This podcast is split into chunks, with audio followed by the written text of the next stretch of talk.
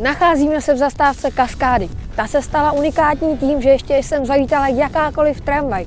Rozhodl náměstek pro dopravu, pan Adam Scheinflug, pardon, Adam Scheinher, o změně jejího názvu na náměstí Olgy Scheinherové, sakra, na náměstí Olgy Scheinflugové. No a my vám odsud přinášíme sedmý expres. Si nedokážu zapamatovat dvě jména.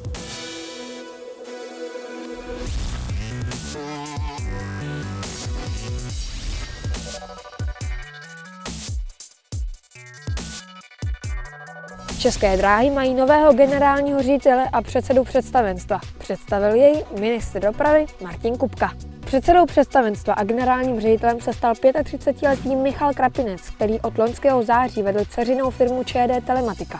Krapinec nastoupí po Ivanu Bednárikovi, který ke konci února rezignoval. Nicméně ono takové řízení českých drah není úplně běh na dlouhou trať.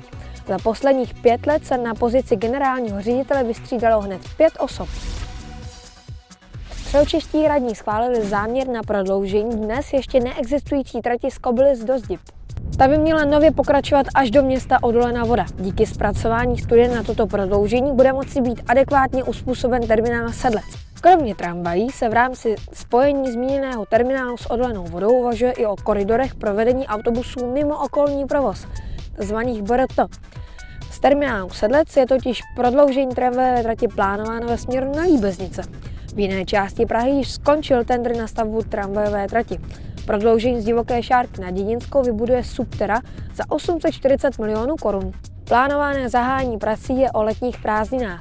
Zahájení provozu o 16 měsíců později. Vedení města Plzně schválilo před sedmi měsíci uzavření části americké třídy, která se nachází někde tímto směrem, pro automobilovou dopravu.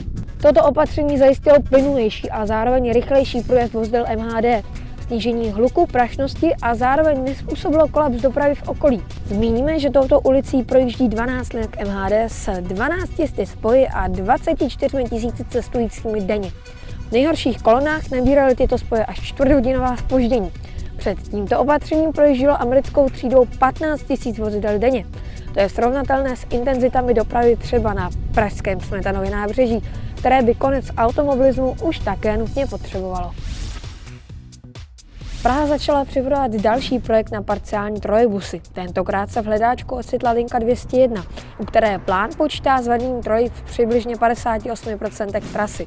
Cena za zakázku je 20 milionů korun. Za celý projekt se počítá s 600 miliony korun.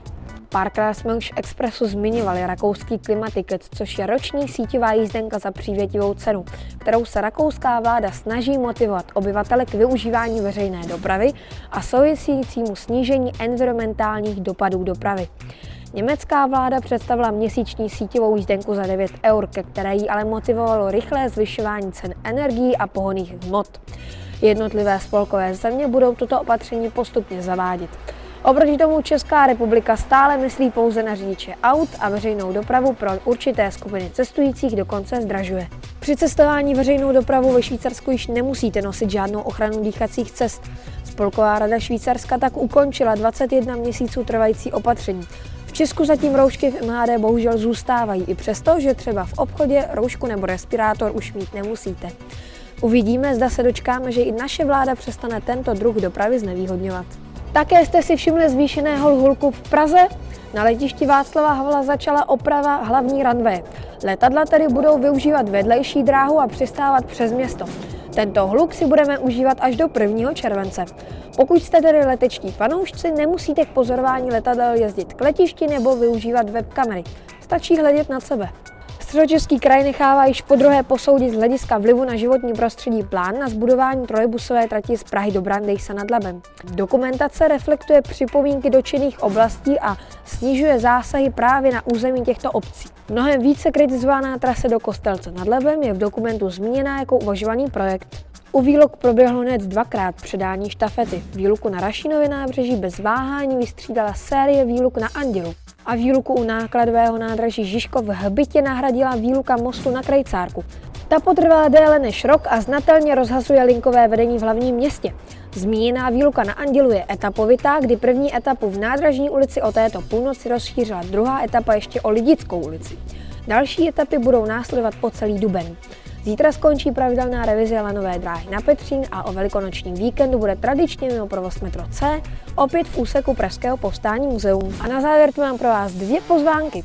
První na narozeninový stream Metrobusu. Ten se bude konat v pátek 29. dubna v odpoledních hodinách.